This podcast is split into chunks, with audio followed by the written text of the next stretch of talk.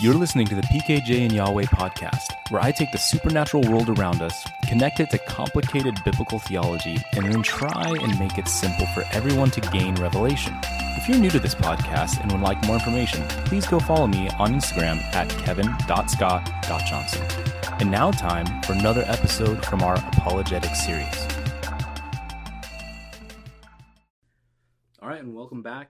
Today, I'm actually pretty pumped. I've got a friend with me, so this is this is going to be a little different uh, and, and a little new. I, I'm kind of got into the routine of the solo cast, and it's uh, it's it's fun. I do enjoy talking. Uh, I, it's I mean, good thing I'm a pastor. I, that's what we do for a living, right? So Yes, sir.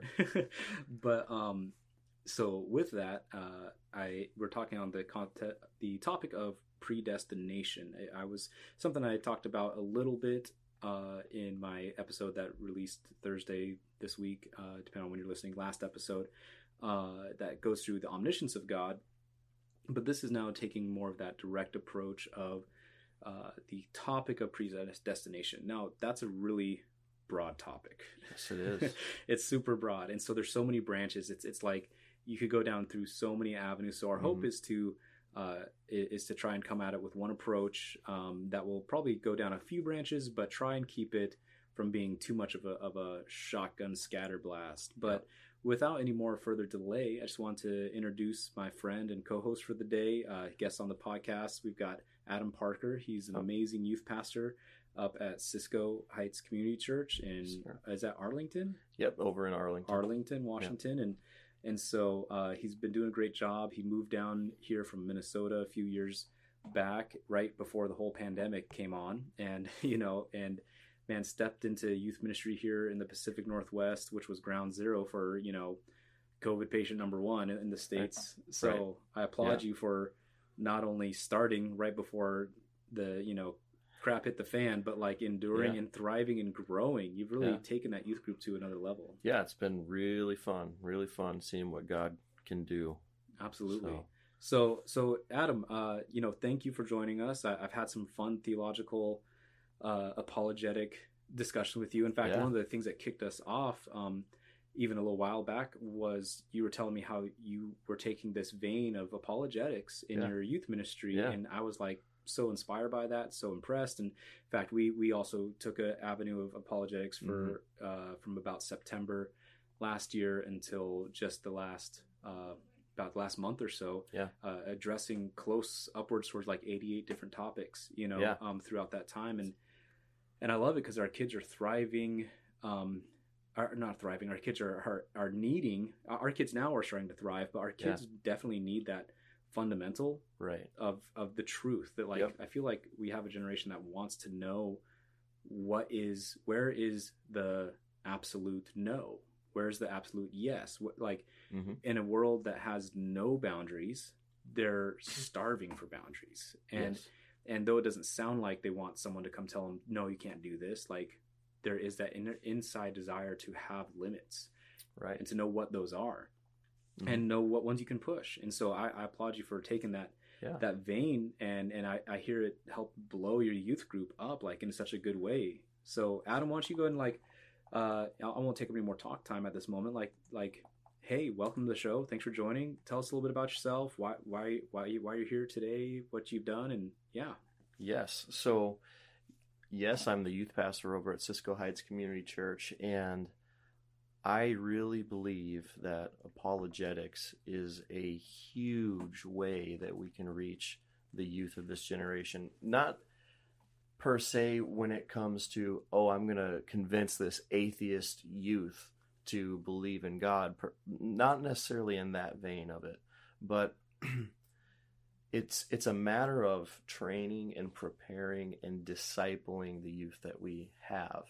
And so I've been interested and peaked and, and, and really diving into apologetics, I would say really since I really started going after the Lord after getting saved at a church camp. And uh, I, actually have a blog site. It's boldapologia.com. I don't have a lot of writing on there, but I have some pieces of, of writing. And when I have time, I throw something up there. But uh, that's the extent of my outside of church apologetics engagement, but um, I would say that in particular, with with the youth ministry, a lot of initial growth did happen with apologetics being uh, one of the first things we dove into, and I really all I did was I and I kind of figured this may be something they'd be interested in, but I threw out a bunch of different topics, and almost unanimously they wanted to learn apologetics. And what that tells me is there is a hunger to know not only what they believe, but why do I believe this? Yeah. And and it's the why questions that youth have Mhm. that I believe unfortunately the church has bombed in the past. Sure. Be- yeah. wh- Why would you question that? Why would you question the Bible? Ha- Has Mm-hmm. has been a genuine response from some people in the past out of maybe they have a great honor for the Word of God, and then so therefore you can't ask those questions. You, you you can't question it. And to give kids, especially in this post-Christian world that we live in, uh, you know, and what I mean by that is is Gen Z is the is the first generation. It's post-Christian, and we're moving into this really secular environment. Kids are born into a largely secular environment in America, Mhm. and they're going to be asking why questions. Why should I believe that? right. especially kids in the church because they are bombarded and, and if they go to public school they're being bombarded with different doctrines that it's it's it's overwhelming Yeah. at times for some of these youth and so uh, what really excites me about today's topic is um, I got saved at summer camp radically uh, from going to being this suicidal teen to on fire for Jesus. And we went into uh, English class uh, in, my freshman year in high school. And uh, what the problem was with that for me is we were learning about the Puritans. Mm. And the Puritans, they have a really, uh, I like to say, peculiar doctrine on predestination Okay. uh, essentially um, and this isn't to bash the puritans Mhm. per se because there's some really great spiritual principles that they have uh, propelled even into these days and there's really great writings by puritans Right. um, For for those maybe that don't have the uh, the language that that we're using at this moment, just for whoever might be listening, when we're saying predestination, uh, what what is it that you and I are communicating basically? Just so let's like Yeah. unpack that word really quick, so then we can Yeah. continue on the period. Well, yeah. So, so by predestination, I would say that what we mean is a event or uh, a cause by God before time began. God determining something would take place. Right. That is, it was destined to happen before anything started. Th- Right. That that is how I would put it. Yeah. And and so like with with the Puritans, their their view of predestination, it's it's really peculiar. It, it's it's what some would call in theological circles double predestination, Hmm. where in terms of salvation, you're either predestined for heaven hmm or you're predestined to go to hell. Wow. Yes, and so that's a very and I'm trying to be as fair to the Puritans as Sure. I can because Absolutely. there's been some great revivals in in the pure in, in Puritan times. Sure. But what I would say the problem with that is that why would God predestine people for hell? And and that doesn't appear to be within the character of God. And so um, not only that, but I'm learning about the Puritan writings in a secular school. hmm So they're not going to give the Puritans a break. No, They're going to say all of the worst possible things about absolutely. Exactly. And so I'm sitting in this class and I'm learning about what the Puritans believed about predestination. Mhm. Um, and I'm appalled, Mhm. you know, because this is not the God that I met at that altar that Mm, summer. Right. th- this does not sound like him. Um, and yeah. so my interest in this topic of predestination has been, I would say, as long as my walk has been with the Lord Mhm. because it, it, it matters to me. Um, and and there are so many different views within the family of God when it comes to this. Right. And I would say that in terms of how we continue on with the discussion in the church, it's very important that we engage this because the world on the outside looking in, they're going and reading the Puritan writings and they're Mm. picking out the craziest possible things. And so it's so important for us to understand what we're saying and and make sure that we're being clear of what we're saying and engaging it and knowing it because the world is taking a look at it and they're getting some crazy wacky ideas about what we believe Oh yeah. Well, I mean, they start. we really need to defend, and I think it's so important to have. That is what apologetics is. Is is, the, is really to be equipped to defend our faith. You know, and when it comes to the concept or the topic of predestination, it, it is evident that there is biblically uh, a, a ground yeah to build that there are events that are predestined. yes sir Um, but then to take the approach that then says all events are predestined, like that, that's where it starts to get very muddy very quick, and people get into the uh, hyper grace concept of like, well, Yeah. God knew I was going to make this decision, so like, Right. hey, like he and he's already forgiven me, and I'm a believer, so like, I really don't even feel bad for what I did, you know, like, and, and there's these these concepts, and and also, and it's it's amazing. I, I had a friend, um, a, a a, a friend uh, slash um, business colleague in social media marketing. He was part of the uh, Christian Marketers Coalition. It was great, and so we did a lot of social media stuff.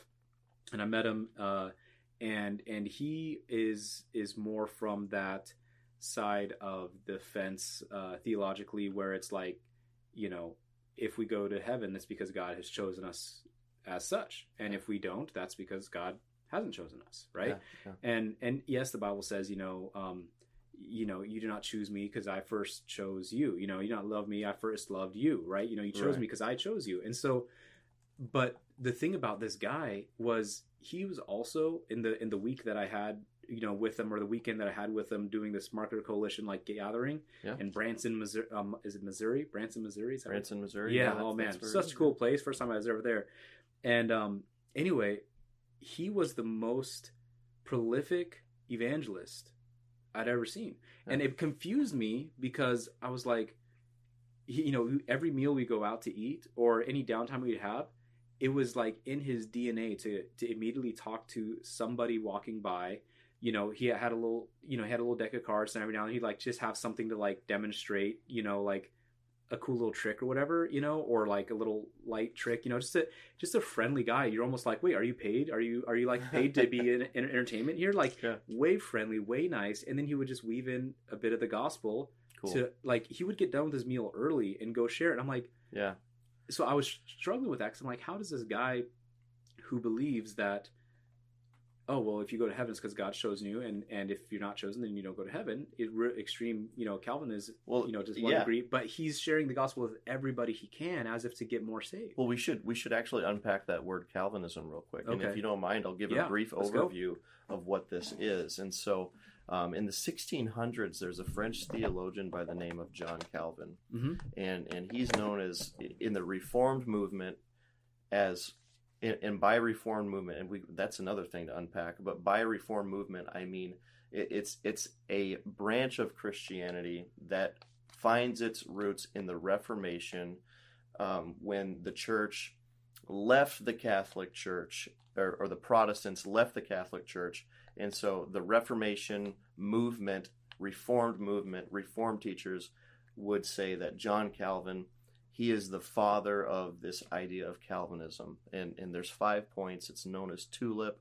and and we can unpack that later. But sure, Calvinism is named after him Right. and his doctrine on uh, what Calvinists and you would find Presbyterians and there's a bunch of different denominations, Reformed Baptist, Mhm. etc., who would call these the doctrines of grace. And Okay. so on the other side, uh, in the later 1600s, I believe, there's a man by the name of Jake, Jacob Arminius. And Jacob Arminius had a different view of Romans chapter 7. And, and with that, he was actually asked by Theodore Beza, who was another Reformed theologian at the time, to actually write a defense. And I'm going to use another really big word of a doctrine called supralapsarianism. Okay. Because there was another doctrine known as infralapsarianism that was challenging it. And Hmm. so if you're listening and you're a youth, ignore the big words for now. But in Arminius's delineation, where he, he's going through and he's trying to figure out a way to delineate superlapsarianism, which is essentially the teaching of double predestination. Yeah. Okay. And he what he does is he realizes some of this doesn't make sense. Mhm. And he comes to this different conclusion on Romans chapter 7 and there's this big controversy in the church.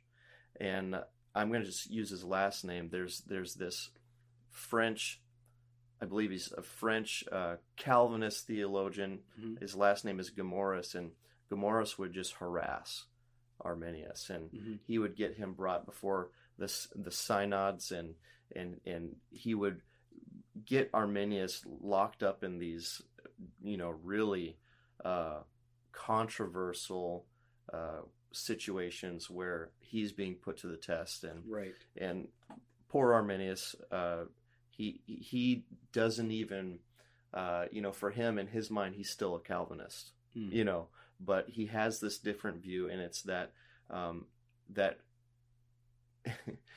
that you are there's a grace that goes before in, in in Reformed theology. There's a grace that goes before, and that grace uh, for the Reformed theologians, Mhm. which which they would say that Arminius isn't. Arminius would say he is, but for like the Calvinist types, they would say that this is effectual calling, Hmm. meaning you know God is effective, and, and and if He wants to save you, He's going to save you, and your will has no part in it. And so if He's going to save you, that's going to happen. There's there's nothing that's going to stop it from happening, and so it's it's effectual, and so what the Reformed theologians that are Calvinists would say is that because God is effectual and His call is effectual, you're actually regenerated before you even repent. You, you essentially you are saved before you even come to repentance. Got it. Yeah. And so for Arminius, he's like, I don't think that's the case. And Arminians, and later uh, John Wesley helped make sense of this particular belief. And Arminius, in his sentiments, sort of describes it.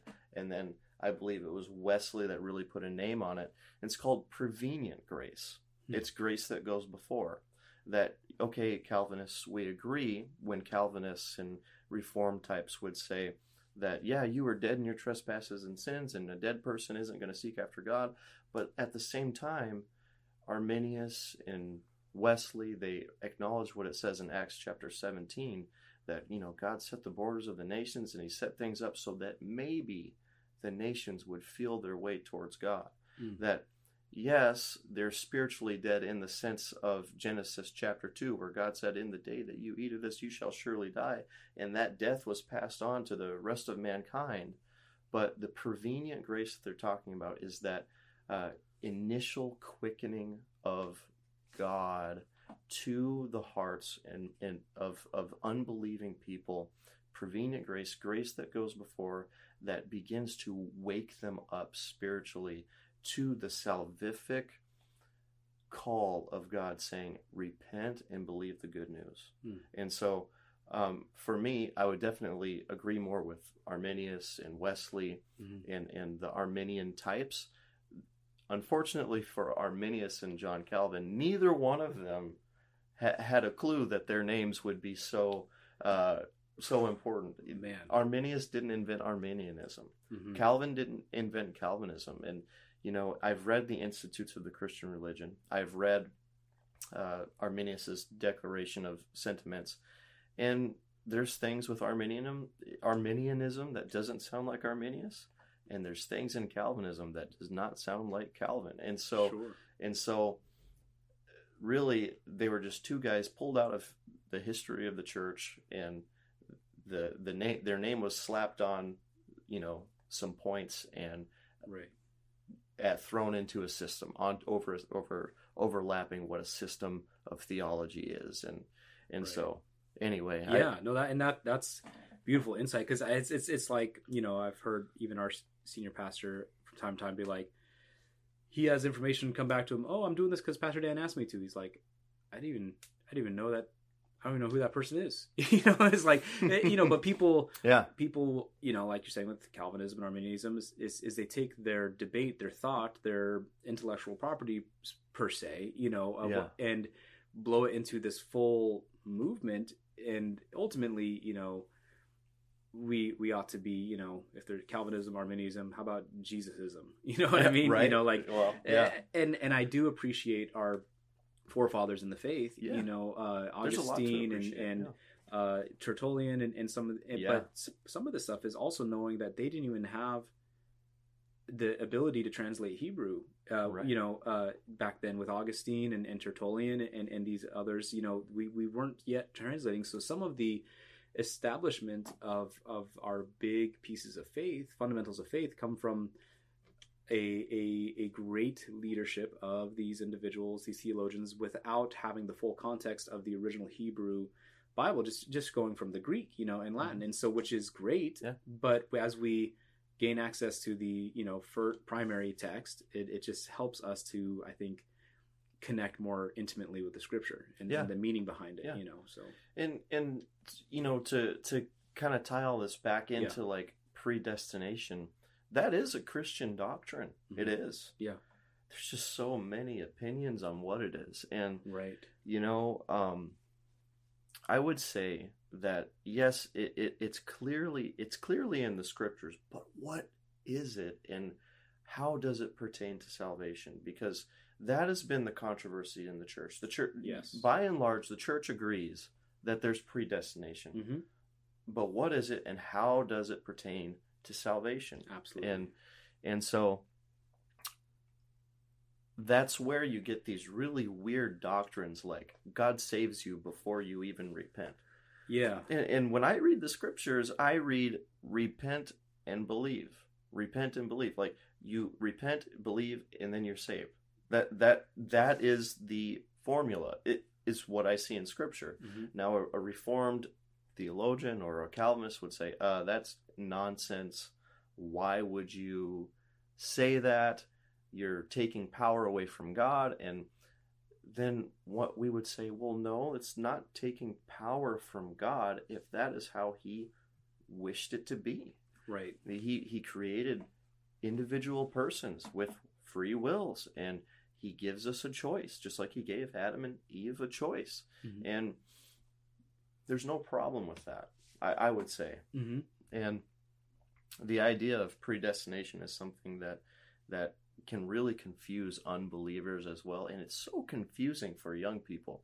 I remember i was just honestly devastated um, after i read about the puritans and what they Mhm. believed. I thought they believed a false gospel. Hmm and and I in, in my mind these guys are heretics you know? Right, they're, yeah. they're wrong and and and I was like no wonder the Catholic Church oh wait they're heretics too. No you know what I'm saying? And and I was just this on fire young person and hmm and to go back and like wow uh, they, they do use the Bible. It's just it depends on how they twist certain things. Yeah, or how they interpret. yeah. Yeah, yeah, Mhm. and so because I, I feel like even as you know uh I, I don't know what fellowship christian assemblies so like you know pentecostal charismatic non-denominational like individual myself like as, aspiring to be theologian someday you know like Yeah. kind of guy like yeah i could paint a picture to argue for predest uh, you know predestination and and one that's also for you know the opposite side where it's like could, yeah it, that biblically you can you can create a case both ways and that and that i feel like is the obstacle that we come across even as Yes. believers is is you can actually successfully argue both sides of the story to Yeah. some degree Yeah. Well, uh, I mean, and I think if we were to dive into the text of Scripture, Mhm. really one of the foundational pieces of Scripture that talks about predestination would be, and and I believe that it's Romans 8 28 through 30 Mhm. and and if you don't yeah. if you don't mind i'm going to read that and i'm just going to um, give the Arminian perspective and then Mm-hmm. the calvinist perspective but then after that i'm going to tr- try and delineate some of my perspective on that Perfect. on yeah. that text Yeah. and so uh, really it, and here's the thing if if you if you were to actually just only part of bad doctrine is you just isolate a few verses Right. without reading the full context Mhm. A- and and what's crazy is if you're to take a look at romans romans is not just you know three verses. Yeah. it's actually you know eight romans chapter eight there's seven chapters behind it. Mhm. and there's you know uh, what is it like nine chapters in, or eight chapters in front of it you know? And it's like there's so much more context. And actually uh, if you were to keep reading you could get more context looking back to where you're at or even if you were to look back in the text you can get more context Oh, yeah. to what's being said in the in the present area you're at and Right. so we're going to take a look at that as well but in scripture here um, it says in verse 28 and this is where they start it says that and we know that for those who love god all things work together for good for those who are called according to his purpose for those whom he foreknew he also predestined to be conformed to the image of his son in order that he might be the firstborn among many brothers. And those whom he predestined, he also called. And those whom he called, he also justified. And those whom he justified, he also glorified. Let's start. Mm. with Such the- a good scripture, though. Let's is. just pause for a minute to be like, ah, Yeah. so good. It's glorious. I love the word. And, and Yeah. let's start with the Calvinist Mhm. perspective here.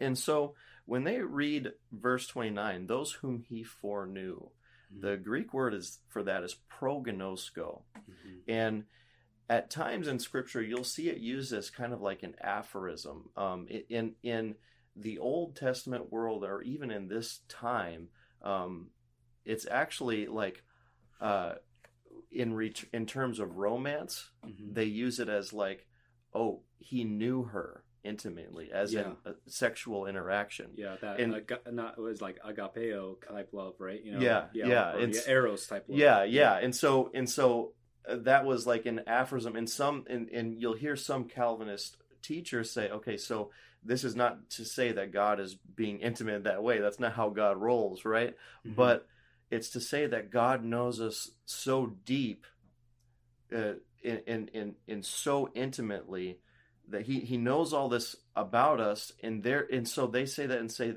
they say therefore he predestined us because he knew all those minute details in advance.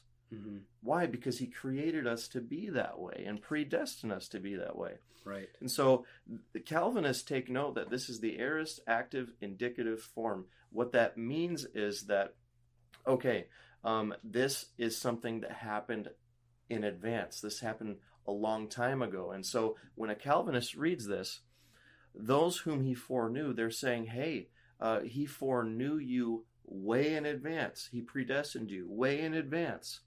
Um, and he called you way in advance and he justified you way in advance and he glorified you way in advance in fact there's a very interesting teaching that that the reform types have and they call it the golden chain of redemption Hmm. And and if any links of that chain breaks well in calvinism well then you're just not saved it's not a good situation if you haven't been foreknown Mhm. well, you're not saved. If you've not been predestined, you're not saved. If you've, um, what's the next part of this? If you've not been called, you're not saved. If Right. you've not been justified, you're not saved. If you're not glorified, you're not saved.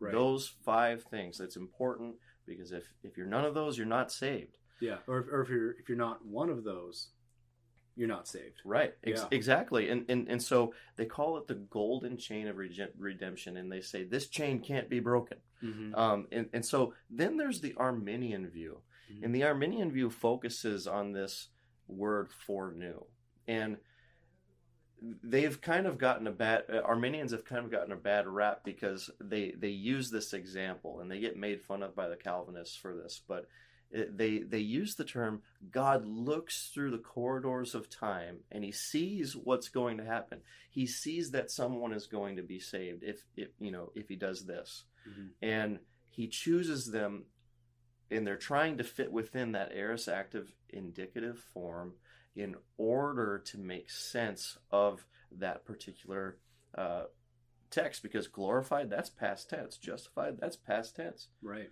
um, called that's past tense. That- it, it, it wouldn't make sense for it to be talking about it being present right, and so they they acknowledge that it's past tense but they say okay but god sees through the corridors of time and, and really we need to just focus on that word foreknew. Hmm and and so uh, calvinists are like god does you know he looks through the corridors of time. He just knows. And and, and the arminians arminians are like hey we don't mean it like that. We're trying to give an example to give you guys an idea of what we mean and so Right. but there's a third view. And the third view is older than the golden chain of redemption. Hmm. You know, that that was that was, you know, that it was uh, reformed theologians in the 1600s that kind of sparked that, right? Sure. and and so um and the older view of this passage comes from a man an early church father by the name of john chrysostom. And john chrysostom has a very interesting view about it. And it's it's that prognosko in the text is not that he knew as in he foreordained hmm which is what the calvinists would say by foreknew it means he foreordained and it's not um, he foreknew as in he knew in advance Mhm. either as the arminians would say but that foreknew actually means that he knew before Hmm. okay hmm and so and that still fits with the aorist active indicative form of the text right. so if we were to go to, let's go Not, to, not like he foreordained, but he just knew beforehand.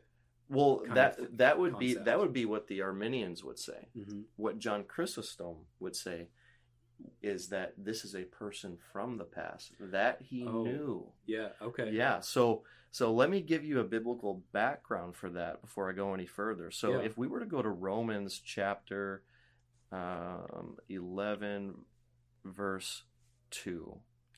It says, God has not rejected his people in whom he foreknew.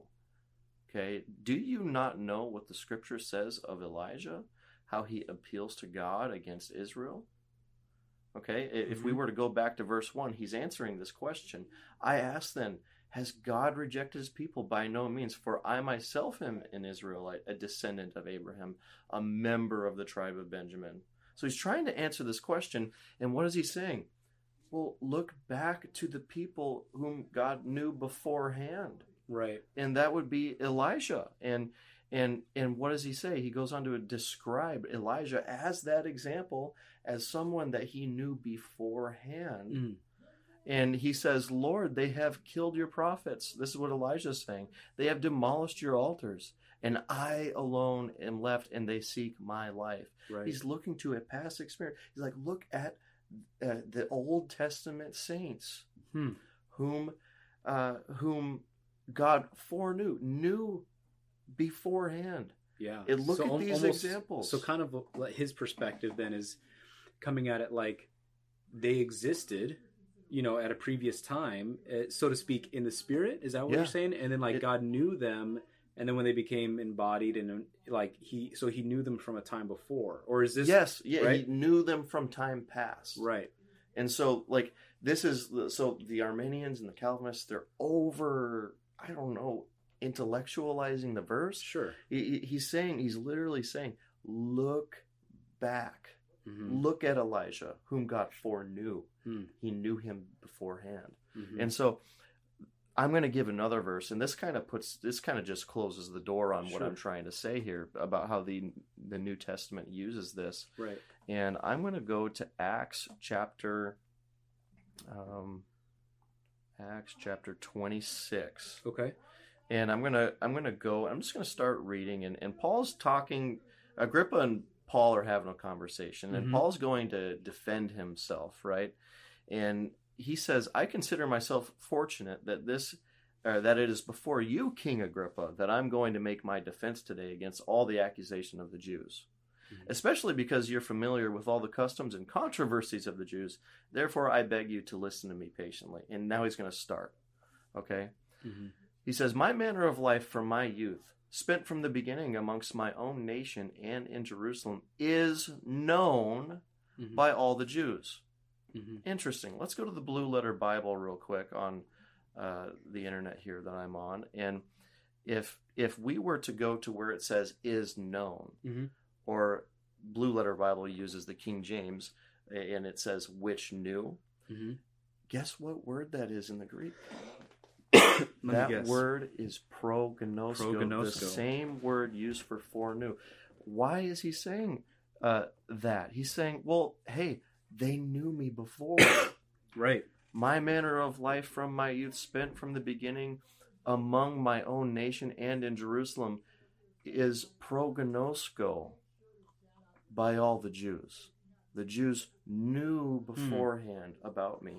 They have known for a long time, if they're willing to testify, that according to the strictness or the strictest party of our religion, I have lived as a Pharisee.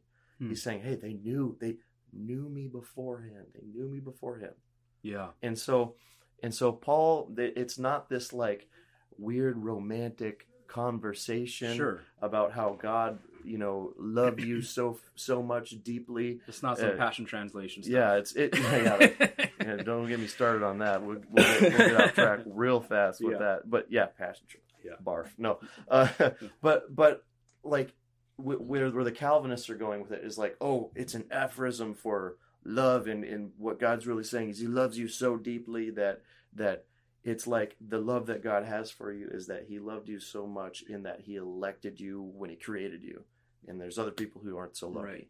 and and that's and, not and that's I think the piece that uh, comes in is like the other people aren't so lucky. It's like, well, man, you know, what about all the others? So so how do we determine the difference outside of you know just using the five chain, you know, f- five link chain, or, or Yeah. you know, it's like because God foreknew everything in His Yeah. omniscience, so Yeah. technically He knew of everything and everyone to come into existence. Yeah, and so what I'm trying to do is I'm I'm trying to show that there's a difference between the biblical foreknew in these texts hmm and foreknowledge, which is a philosophical term in Christian philosophy right. to, to talk about how God does foresee. If we were to go to First Samuel, I believe it's 23, Uh huh. and and that's an example of God's foreknowledge. David said, "Okay, Lord, uh, if I stay here, what's going to happen?" Well, Yep. you know, they're going to turn you. You know, the the the city is going to turn you over to Saul. Well, yikes! So what does David do? He dips out Leaves because the city and it doesn't happen. because God's able to see in advance. Absolutely. But it's a beautiful example. But yeah. and, and there's better examples than Romans uh, eight twenty eight through thirty hmm that are examples of foreknowledge in scripture. And and so with that in mind let's just go back because and i love at verse 18 how Mhm. uh, it actually you know what let's even go further. Let's go to verse 12 Okay. okay? Because he's talking about how we're heirs with christ. Right. and with this in mind that he's looking back to old testament saints or thinking of it in that direction hmm he says, So then, brothers, we're debtors, not to the flesh, to live according to the flesh. For you live according to the fl- for if you live according to the flesh, you will die. But if by the Spirit you will put to deeds the de- or death the, the deeds of the body, and you will live. hmm For all who are led by the Spirit of God are sons of God. For you did not receive the spirit of slavery to fall back into fear, but you've received the spirit of adoption as sons, by whom we cry, Abba, Father. The Spirit Himself bears witness with our spirit that we're children of God, and if children, then also heirs, and heirs of God and fellow heirs with Christ, provided that we suffer. Interesting hmm provided that we suffer with him in order that we may also be glorified with him. Right. Interesting because it appears that Romans 8 28 through 30 looks back to that verse. Provided we suffer with him in order that we may be glorified with him, right? Yeah. And then what does he say in the next verse? For I consider that the sufferings of this present time are not worth comparing with the glory that is to be revealed to us. For the creation waits with eager longing for the revealing of the sons of God. For the so real quick, Mhm. the the sons of God have not yet been revealed to creation yet. By that meaning us, Mhm. children of God, in our glorified bodies Right. is what the text is talking about. Yeah. For the creation was subjected to futility, not willingly, but because of him who subjected it, in hope that the creation itself will be set free from its bondage to corruption and obtain freedom of the glory of the children of God. hmm Right? Yeah. And, and, so it says in verse 22 For we know that the whole creation has been groaning together in the pains of childbirth until now. And not only the creation, but we ourselves, that suffering, right? hmm who have the first fruits of the Spirit grown inwardly as we wait eagerly for adoption as sons, the redemption of our bodies. Mm. Right, going Yeah. back to that glorified body, going back to hey, we're we're. Here's the thing, one of the questions that maybe the early church would have asked is, if I'm saved, why do I still have to be here? Why do I still have to suffer? Why are we still being persecuted? Like this is in the peak time of Christian persecution from Jews Right. and Romans and and all of that. And then in verse 24 he says, "For in this hope we were saved." Mm. Now this hope that is seen is not hope for who hopes for what he sees. Right. It's not a hope But- that disappoints. Come right? on. It's not. But if we hope for what we do not see, we wait for it with patience. He's driving home. Be patient, be patient, be patient. 20, verse 26 Likewise, the Spirit helps us in our weakness, for we did not know what to pray for as we ought, but the Spirit Himself intercedes for us with groanings too deep for words. And He who search, searches sorry, the, the heart knows what is the mind of the Spirit, because the Spirit intercedes for the saints according to the will of God. And then we get to verse 28. Mhm. He's talking about this Yeah. suffering that all Christians are going through. right. And then he says, And we know that for those who love God, all things work together for good. Why do we know that? hmm For those who are called according to his purpose. So why do we know that? For those whom he foreknew, the Elijahs, Yeah. The Abrahams, Right. the Jacobs, yes. he also predestined to be conformed to the image of his son. And that's a very interesting point, and it's not something to ignore Mhm. because you get that question from time to time. Well, what about the Old Testament? Who saved them? Well, it was Jesus. Mhm. right? Right. Yeah. They were predestined to be conformed to the image of his son in order that he might be the firstborn among, among many brothers. And those looking back, whom he predestined, he also called. And those whom he called, he also justified. And those Yep. whom he justified, he also glorified. I don't have my glorified body yet. Yeah. You don't have your glorified body no. yet. I know that Elijah's in heaven dancing around doing the happy dance Oh, because yeah. he has his, right? Absolutely. So that is what the text is about. It's about those. Who, hey, Paul is saying, look back, Mhm. look back, look at these examples from the Old Testament. Right. This is the example Mhm. that we have. We can say, hey, God brought them through. He'll bring you through too. Right. It's the exact th- same thing that we have the opportunity as youth pastors Mhm. to go in front of the youth and say, look what God brought Joseph through. Right. Look what God brought Job through. And if he can do it for them, he can do it for you. And that's what Paul's doing. He's being like a he's an ancient day youth pastor. You know what I'm saying? Yeah. and so I know I spent a lot of time on that. no, but good but you know, going back t- and I'm sure maybe it'd be good to go into some of these questions of like if if that if those verses don't really have much to do with that, what then do we say of the idea though Mhm. that there's people who are just predestined by God to just go to hell and Right. and I don't find that in in in scripture at all and I'm just going to pull up uh First Peter, I believe it's First Peter two nine. Uh, Mhm. No, I think it's actually First Peter three nine. Yeah, because that's the uh, consensus. There is is we do see a lot of scriptural evidence of there being predestined individuals for God's purposes. Like if if it wasn't Moses, it would have been a Moses figure. You know what I mean? If it wasn't Abraham, it would have been uh, some kind of Abraham individual. You know, like just because it it's like God has a, a plan and a purpose to make His will and His His plan realized through men, right? Through mankind, and I feel like in some ways when we're looking at this context of predestination and God having foreknew these individuals, is is is God had key people that He needed to you walk in the fullness of their calling to bring that next step.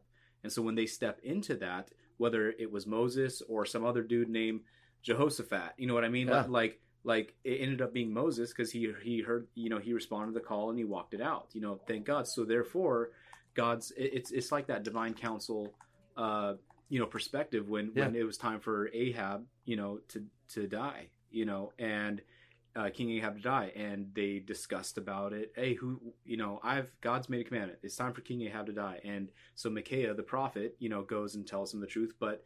In this divine council, they're like, "I'll well, I'll go be a lying spirit in the mouth of all of his prophets Yeah. of Baal," you know, and and then and then so he God proclaims a thing, but how that comes to fruition in reality is ultimately subject to his people or Yeah. his council. And now that Yeah. in Christ, you know, the disinherited fallen angels, the disinherited sons of God, right? We are to now be the sons of God, you know, called Yeah. to walk in that. Yeah. So it's up to us to make manifest God's reality through being his through obedience. So it's like there's positions and avenues for us to fulfill the proclamation of God that is God's destiny, but are we going to partner with those pieces in our opportunity?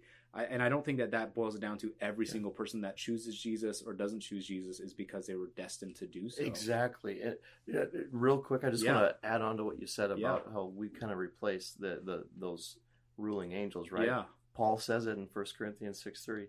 Do you realize that we will judge angels? Mm-hmm. So you should surely be able to resolve the dispute that was going on in that chapter. So just to throw that in there because that's pretty cool Yeah. that, that you mentioned that. And and I, I, I wanted to bring up uh, because just for some scriptural proof that Absolutely. we're not just throwing it out, you Yeah. know, we're not just ignoring other views, but there's there's very important verses that cannot be ignored. Mhm. Um, he says, uh, in Peter says in uh, Second Peter chapter three, but do not overlook this fact, beloved, that with the Lord one day is as a thousand years, and a thousand years is as one day. The Lord is not slow to fulfill His promise, as some count slowness, Mhm. but is patient toward you. Mhm. Why? Not wishing that any should perish. Yeah. He doesn't want anyone to Nobody. perish. So why would he predestine it that way, right? Yeah. But that all should reach repentance. Absolutely. And so, you know, it, and and I mean, there's just there's so much more that we could get into with this. I mean, um, it's like Jesus. I remember, you know, reading him saying, "Hey, like, like a like a like a mother hen. You know, I wished I, I would gather you in, but you weren't willing." Right. all of you all of you and he's talking to hardened israel and if we were go to back go back to ezekiel 33 11 Mhm. god is saying i take no pleasure in the death of the wicked but rather that they turn from their ways and live. And one of the things that taught, that's taught in this double predestination view is that actually it, it pleases god to judge the wicked because it gives him more glory. And Right. and it's like no he takes no pleasure in that. That's you know and and, and so it's like you know god's word it's it, it's so evidently clear. Like people go to hell because they the the wicked go to hell because they reject god right yeah. you know it says in psalm uh, 10 the wicked through the pride of his countenance will not seek after god Mm-hmm. not because they're unable to Right. you know it, it, it you know and and maybe in some cases yes but there's that same thing acts chapter 17 that god also has this way of nudging them and moving in that in that direction and Right. that prevenient grace that goes before um and so like what it comes down to is what is what is predestination about in particular in in scripture you can see that in a lot of cases predestination has to do with your calling Mhm. as a son of god Right. you know jesus before the foundation of the earth. There, and and I'm not going to get into the Latin word for it, Sure. but it's a it's it's a biblical teaching that before the foundation of the earth, God and Jesus they knew what was going to happen, Right. and they made a plan, Yeah. and that plan was to guide history to this one point where He would lay His life down for the lost. Right. They knew that Adam and Eve would sin. hmm But why did God get even even allow it? Well, hey, he he made them in his image. They've got Right. a choice, Right. just like he's got a choice. right. But he decided, you know, it's better to have people down uh, down the pike, hmm people down the pike of history who would repent and believe in faith in Christ. It's better to have them exist than not exist. Right. And I'm willing to go through the pain of seeing people reject me hmm for them. Right. And then And some and then lot. some people might come and come with the perspective saying so so then you're saying God predestined evil. It would be the obstacles because well so so God created Adam and Eve knowing that they were going to sin or God created Mhm. Satan knowing that he was going to fall and reject. And, You know, and so that's an so my problem with my well. problem with that is that um, evil or rebellion, allowing for rebellion or predestining that, um, it's and and and and some Calvinists really twist it. They say, Right. "Oh, every evil thing that ever takes place, God predestined it," and and no, that that's not what the Bible teaches. The Bible doesn't teach that God predestined evil to happen or that He wanted it to, ha- or you know anything like that Mhm. but that he allows it.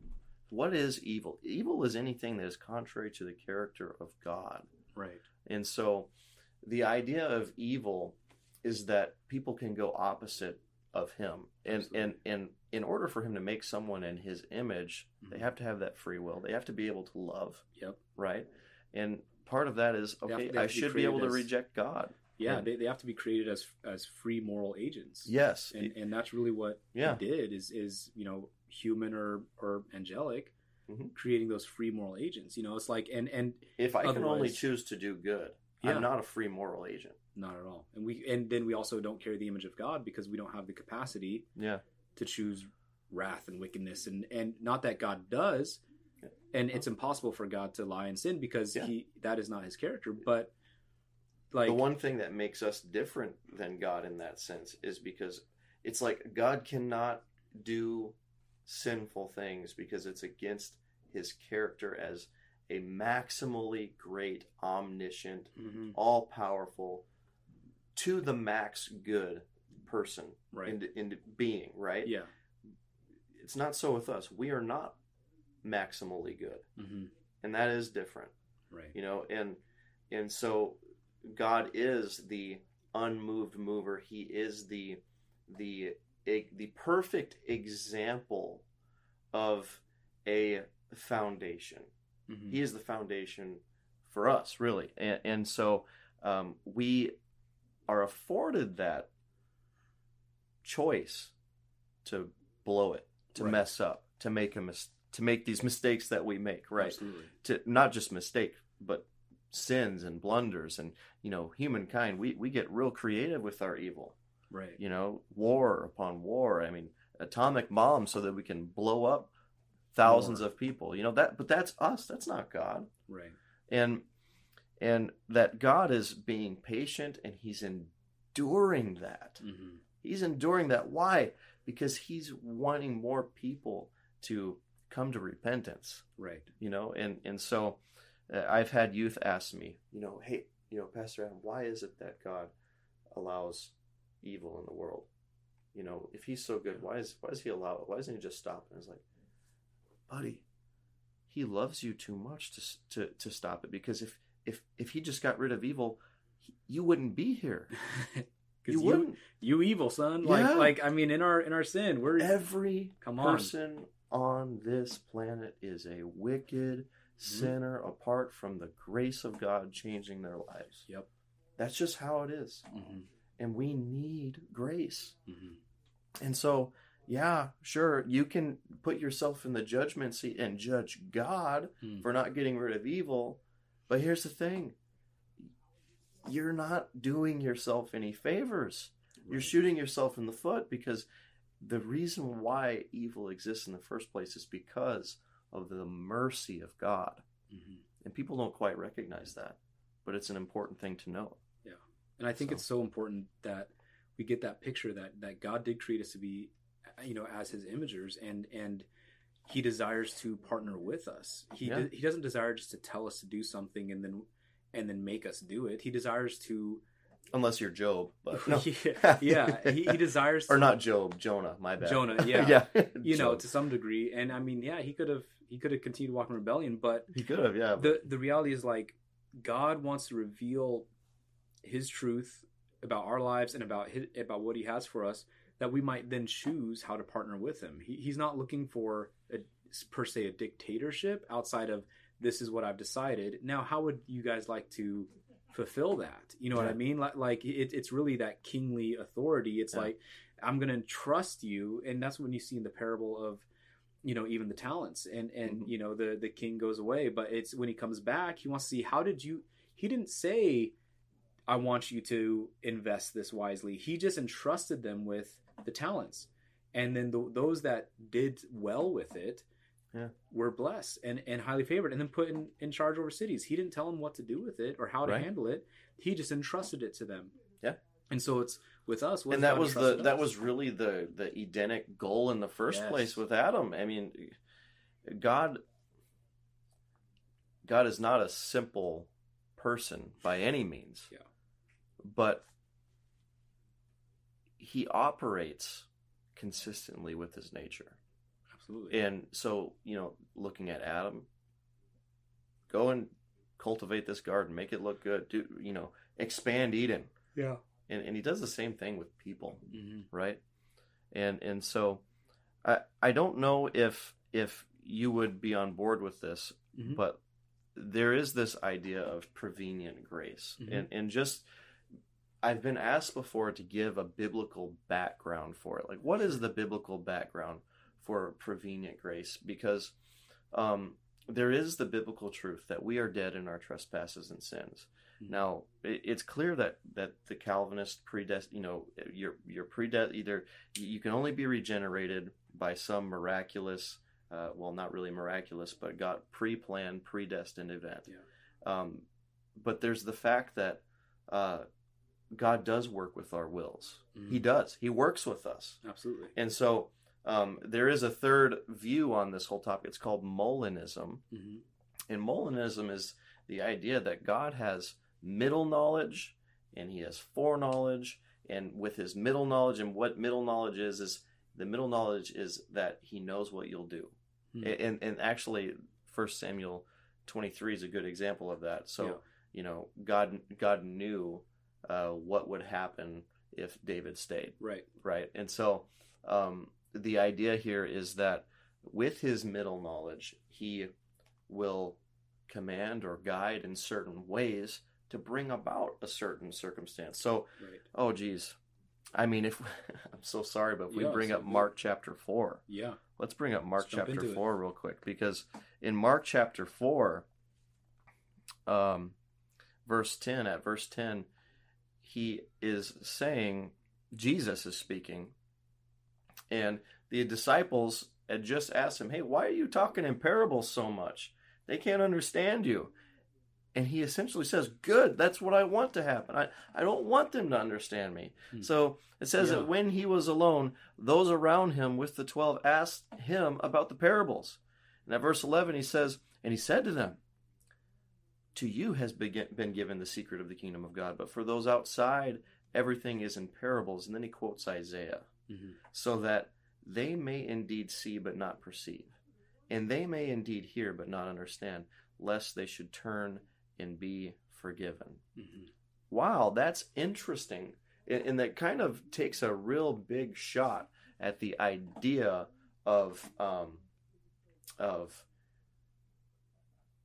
you're regenerated before you repent right right? Why would that be? Well, why would Jesus go out of his way to prevent them in that moment? Right. And I'll explain why I say in that moment in a moment. sure Um, why would he do that in that moment? Speak in parables so they don't understand. Well, because they would repent. Yeah. If he if he spoke the truth plainly to them, they would repent. Hmm Well, later on in the text, he's explaining to them that hey, um, I'm supposed to die. I have to die. hmm And and if we were in Matthew chapter 16, uh, let me see if I can pull that up. Yeah. Um, because I think that is the corollary for the parable of the sower as well. Um, no, that's the Sadducees and Pharisees demanding a sign. Oh, yeah. So uh, it eventually, after the parable of the sower in Matthew, in, in Matthew, in in chapter sixteen, verse twenty one, Jesus begins to tell the disciples that he's supposed to go to Jerusalem and suffer many things from the elders and the chief priests and scribes and be killed and on the third day be raised right Mhm. and this is where peter looked at him and says no I, he rebukes jesus and he says get behind me satan Right. Why would he do this why would he be talking in parables well the people are supposed to dislike jesus they're supposed to hate him Yeah. th- that- that- for for his will to be done, they got to crucify him. Yeah. And and so if they're all repenting, well that is messing with the plan. So in his foreknowledge, Hmm. Jesus is keeping the people from repenting. Why? Well, because the people need to kill him. Yeah. They need to choose Barabbas over him. Yeah. You know, and and that brings us, you know, if we were to go to verse 18, you know, it- they're in Caesarea Philippi. Mhm. Jesus is in Caesarea Philippi, and and what does he do? He- they're they're right at probably scholars say. Dr. Heiser, I know you Mhm. talk about him a lot. He, Yeah. he would say that they were probably at the base of Mount Hermon Yep. when when uh, Jesus asked this question. It says, Now when Jesus came into the district of Caesarea Philippi, he asked the disciples, Who do people say that the Son of Man is? And they said, Some say John the Baptist, others say Elijah, and others say Jeremiah or one of the prophets. Mhm. And he said to them, But who do you say that I am? Simon Peter replied, You are the Christ, the Son of the living God. And Jesus kind of, You're not smart enough to just know that, right? Right. Oh yeah. A- yeah. And, and he replied, or Jesus says, uh, Blessed are you, Simon Barjona, Mhm. for flesh and blood has not revealed this to you, but my Father who is in heaven. Mm. And I tell you, you are Peter. What is Peter? Petros, rock. Pebble. Yeah. Uh, and, and on this rock I will build my church. Jesus is being punny. He's telling a dad joke almost, it seems Hmm. like. And the gates of hell shall not prevail against it. Why would he say that? Well, in Caesarea Philippi, it's considered the netherworld. That's Mhm. where the, the god Pan was Yep. being worshipped. And and so There, there was a cave just down Yeah. the way from where they were at, if they Well- were at Mount Hermon, where that Yeah. necromancy took place and was considered mhm. the the portal to Hades. Well, and that's important to to note there because actually, um, oh, and, and then Jesus that then that goes into Jesus foretelling his death, right? Yeah, and then the Mount of Transfiguration. Yep. And then six days later, the transfiguration happens. It says they go up on a high mountain. Now, there's two mountains in that area. There's Mhm. Mount Tabor Yeah. and there's Mount Hermon. Which one's the high mountain? Yeah. Mount Hermon. Yeah. They're likely in, in Mount Hermon, and, and that's what I would agree with. Mhm. They he led them up on a high mountain by themselves, and he was transfigured before them. He's literally poking these demonic forces in the eye, Yep. nudging them to, hey, we need to. He now he's up on our mountain, transfiguring, showing his glory, revealing to himself as God. No, we're not going to let this happen. makes him mad. Exactly. yeah, because that's the very mountain, you know, according to Enochian texts. It's like that the the angels, the Watchers, descended upon and made an agreement to, Yeah. you know, uh, upon a, a curse of, of each other that that they would take for themselves wives. And so it's like on the very mountain that you all came in agreement to rebel against me. I'm going to reveal myself in fullness as the unique Son of God. The only, the, It- you know, yeah. hmm It will it and not long after that, Mm-hmm. what does Jesus do? Then he goes and he does the triumphal entry. Entry. I think it was like two weeks later, maybe. I don't. I don't remember. Um, but he does. Yes, that in, in Matthew twenty one, they they're drawing near to Jerusalem. Remember, Jesus was just saying, "I have to go to Jerusalem." Yeah. Yeah. Um, and and now they're drawing near to Jerusalem, and here's the triumphal entry, and this is like a total smack in the face Oh yeah. of these spiritual forces because he's he's coming in and, as as the crowned king Right. and and he's riding in on the donkey and the palm tree and and all of the you know Sunday school stories are coming to life for the children here. Yeah. But this is a continued smack in the face of the enemy, and then so how does this all tie into what I'm saying about Right. the the idea of Molinism? Well, Molinism is that there's middle knowledge, there's foreknowledge, and God uses the middle knowledge and the foreknowledge and, and, and really His knowledge Mhm. to make things happen in certain ways. Yeah. Jesus wasn't rejecting the Jews whenever uh, he was teaching in parables when he told about the parable of the sower. He wasn't rejecting them. He wasn't uh, damning them to hell. Right. He wasn't doing that. He was keeping them from knowing because he needed to die. Mm-hmm. He needed to die. And then what did he do? He went and he poked the devil's eye. Right. Well, I mean, look, Right. look at even when he when he leans over to Judas Yeah. and says, you know, Go do what you gotta do. do. gotta do. Do it quickly. Like Yeah. they all thought he was talking about go pay the bill. Like And then Satan entered him. you know, it, it was it you know it kind of reads like jesus is giving the devil all right fine go ahead and do what you got to do with judas here hmm because i know that he's going to be the vessel you use to the take me out and so then there's this idea of pre- prevenient grace that comes in Yep. where where prevenient grace is what is used god uses to work with us Right. right? He works with us. And so in a written debate I did a while back with with a reformed brother, Mhm. um, this is what I say about prevenient grace. And I say, it's most certainly true, however, that nobody can come to the knowledge of the good news except by the enlightening of the Holy Spirit. This is a doctrine taught by uh, Jacobus Arminius and John Wesley and is termed as prevenient grace. John Wesley elucidates it this way Salvation begins with what is usually termed prevenient grace, including the first wish to please God, the first dawn of light concerning His will, and the first slight transient conviction of having sinned against Him. Um, so, in this way, it's grace is a necessity for mankind because if we were to look at what Paul says, the gospel is hid to them that are lost.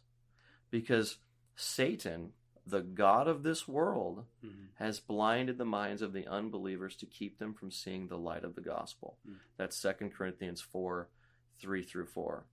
And this does not say that the gospel is hid from them because the Lord chose not to regenerate them, which logically follows from the Reformed category of total inability, or for the Reform, they call it total, total depravity. But I've changed it to inability in this debate because no one disagrees with the depravity of man, Right. but it's, they disagree with, with this peculiar Reformed doctrine of no, you're just not able Right. unless God makes you able. Right. So then I go further. I say, furthermore, it's important to note that Satan would not need to exhaust such an effort to blind the minds of the people that are lost if all men are totally depraved to the extent of total inability, as the Reformed theologians teach.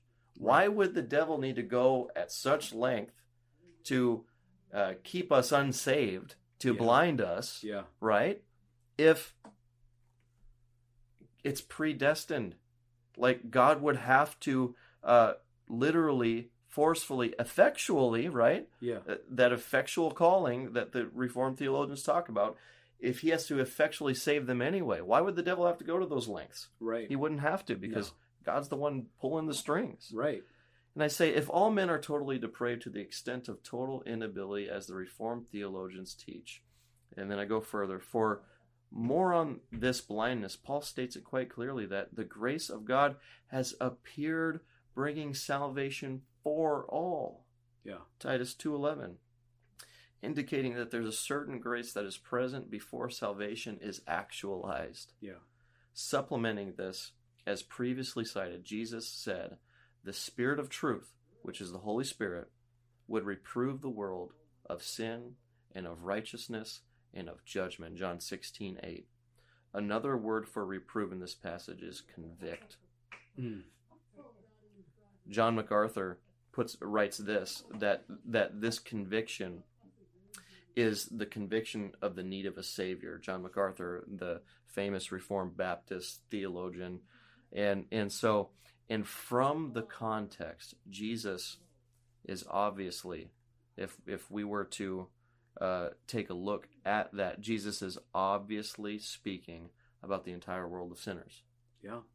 And so it's not about conviction of being only for a particular elect that is chosen to join him in glory. It's for everyone. Yeah. He convicts the world concerning sin and righteousness Yeah. and judgment. Mhm. Just as uh, no special ability is required to be pardoned from a crime, Hmm. there's no peculiar ability necessary for those that are in Christ, uh, that Christ rescued from eternal condemnation. Thus, the reformed basis of total depravity or total inability is what I would say Mhm. fails the review of both reason and biblical support. And that goes back to why do they believe in total inability? Well, it's because of the idea they have about predestination.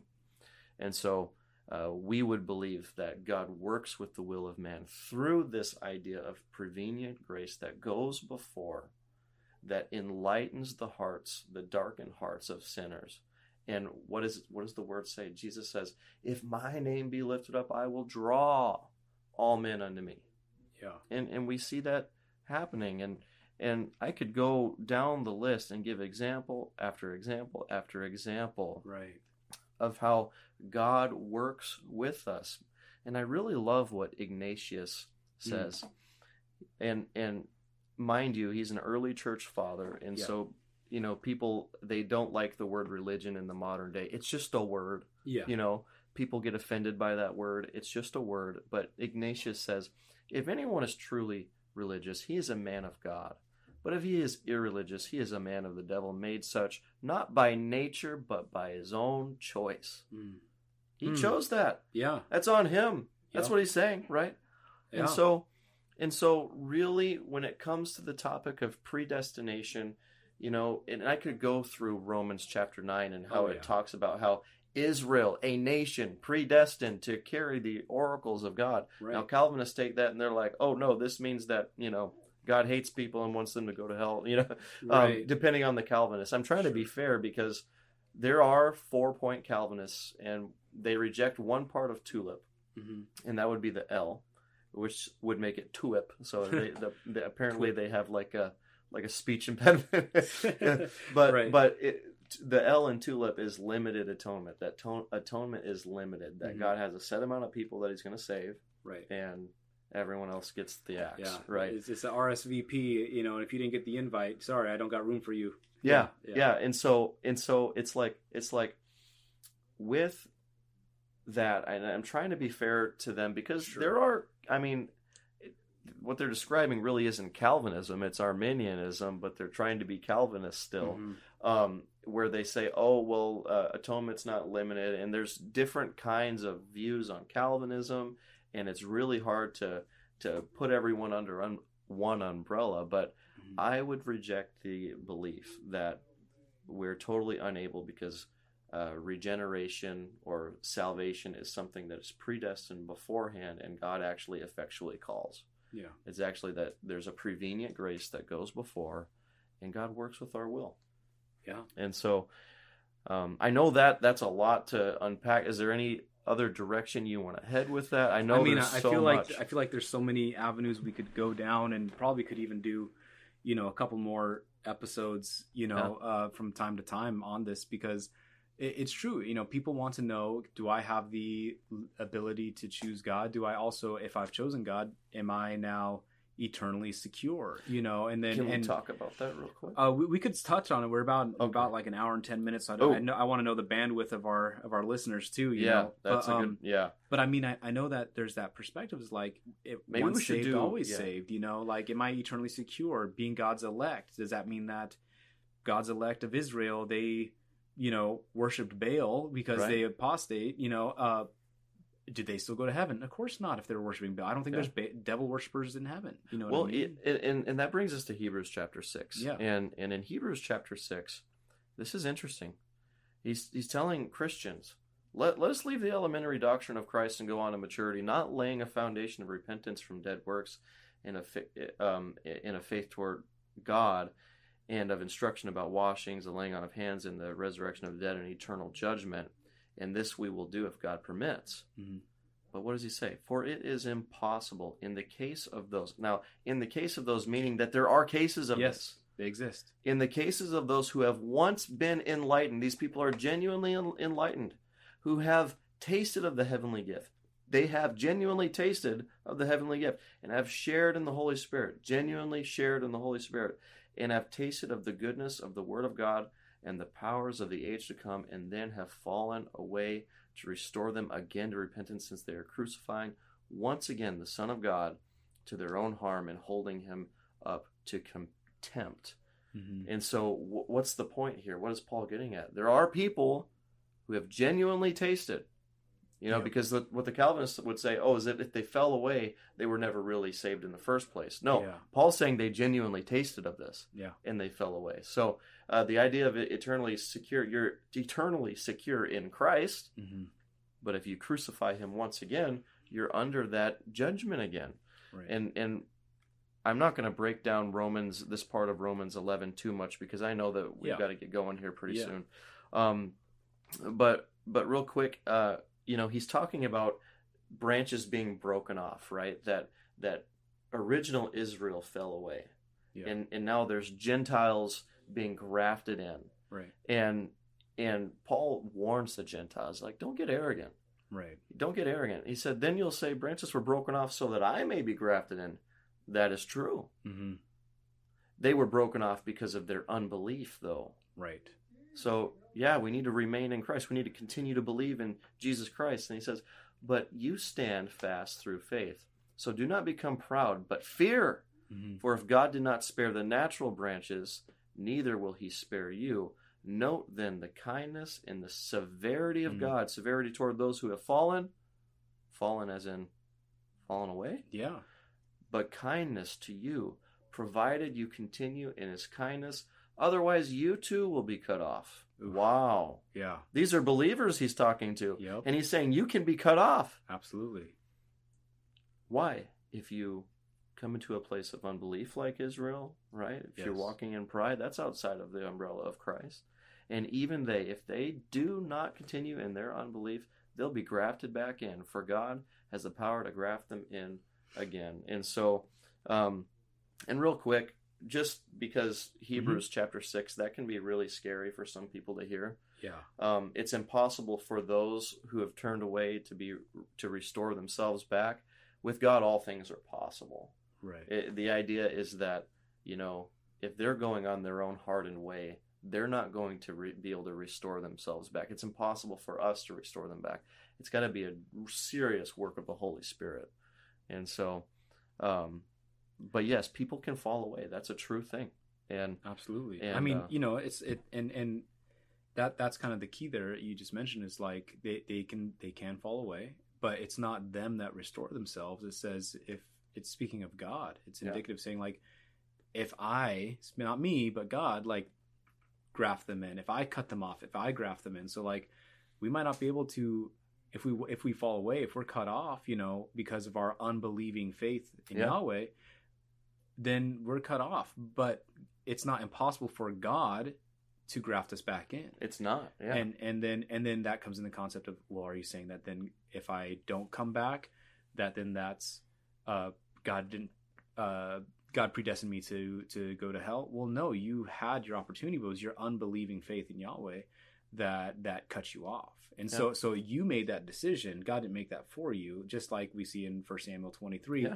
You're equipped with the information. It's what you did with it that gave you your outcome. exactly So dead on and Yeah. so um yeah uh, i know we talked about a lot and, oh, and it was fun. it- I, I I can't wait to hear you know what some people have to some feedback and and you know if there's Yeah. anything specifically that you know um people are having questions on or, or want to go deeper on or maybe unpack a little bit more. yeah I think it'd be good to circle back and and and Do go it. on this again. You know, yeah i would lo- i would love that this was fun It this was is really the kind of stuff i like to do it's way cool. you can tell you can Oh, tell i was getting a little excited at times I know, you know? it was it was great. I have to I have to post edit some of the microphone, make sure we weren't clipping too much. You know, like Yeah. like because you know we we get passionate about things. But, right uh man i really enjoyed it and i really want to have an opportunity to do it again soon and i'm and excited uh, and then lastly, before we take off, um, just remind us again. You know, what, what was that blog? I'll put in our link at the, Yeah. the bio here. It's but it's boldapologia.com and I, I think I've got like five or six articles on that's there. great. and, and speaking of apologetics, I have a really great. It's a long post, um, but it's on what took place with Ravi Zacharias. That's Yeah. been pretty devastating to a lot of people. It was really hard on me. hmm Uh, I'm I'm the kind of guy when he died, I cried like a baby because Wow. this guy uh, helped build me up in the faith and to see are, what yeah. happened. And so I reflected on that, and it was really hard to do. Mm-hmm. Um, but it's a really good piece, and it's very encouraging. I've got a lot of good feedback on that piece, Mhm. and it, it's something like on the moral failings of Ravi Zacharias. Reflection, yeah, reflections on the moral failings of Ravi Zacharias. And again, the blog is boldapologia.com, and and so if anyone's struggling with that, who's been big in apologetics, give it a read. It's long, Mhm. um, but it's just reflections out of my own heart, and uh, I I would love to hear back from people. Yeah. Hopefully, it helps some people out. Great. And if anyone wants to reach out to you, or uh, can they comment on that blog, or do you have like an like a email or something? If someone Yes. want to invite you to be on their their own show, or Wonderful, otherwise? yeah. I've I've also got um, my church email, which Yeah. is Adam at CiscoHeights.com, S I S C O dot com, Adam at CiscoHeights.com. CiscoHeights.com. Yeah. yeah. So Great. yeah, Well, thanks, Adam. yeah, I'm looking forward to the next one. We'll have to try to get this in a monthly rotation, you know, That and would like be at least great. get a I'm get in. one locked in. So yeah. way cool. I, I got the, an, another guest that'll be coming on um, sometime next week or, or the following week, and and on a, a, helping me. He's a he was a bishop and uh, and a member of the Mormon Church for 30 years, Wow, and that's gonna be a fun one to listen to. it is fun, and and he he um through theological and spiritual revelation um found out that's not really the path that he needs to be on, you know, and and understanding the difference between the Jesus of the Bible, you know, and the Jesus of the of the Mormon Church, and Yeah. it's just super powerful because I'm excited to have him on to help us with Yeah. that apologetic question of compare and contrast Christianity, more Christianity, Mormonism, and even furthermore, the more difficult, like bold statement of is Mormonism a cult? You know, and Yeah. so it's like, so I'm looking forward to that one. He'll, he's going to be my next guest on, um, and and that's going to be pretty Amazing. cool. He and Yeah. he's he's spirit filled. He's baptized. He is like, you know, tongue talking, praying, Holy Ghost, like like. So it's exciting to see that with an honoring perspective that doesn't just come and like tear up the Mormon church. You know, that's not what I want to do, but like I want because they have so much that they have uh going so well in some capacities, you Yeah. know, that I wish our wish the church a whole as a whole could carry some of the missional emphasis they have, you know, the caring Yeah. for one another they have. Um but then again it goes back to this concept of perfectionism too and Yeah. and, and Well, salvation by know, works. work works based salvation, and Right. um, you know, just that that they're not preaching Christ, Right. especially. Yeah. um, which you know, great if we want it cor- correct the Mormon doctrine and send them out because you're right they they are missional. Yeah. and there, there's some really nice Mormon people. Absolutely. you know, but Absolutely. it's- some it's- some of the yeah. nicest. In fact, Yeah. but well, I'll save that for that time. Yeah, I know. good, we could but- keep going, couldn't we? All right, Adam. Well, thanks for joining, and uh, My and, pleasure. And that's it. And if you guys want, it would be great if you leave a uh, nice review on our podcast. Feel free to subscribe, and we'll be looking for more content coming out soon. And thanks for listening today. Awesome. See ya. Mhm. Thanks again for listening. If you'd like more information about the show, Kevin's work, or you have questions or would like to be a guest on this podcast, please reach out to me directly on my Instagram at kevin.scott.johnson. I look forward to hearing from you. God bless.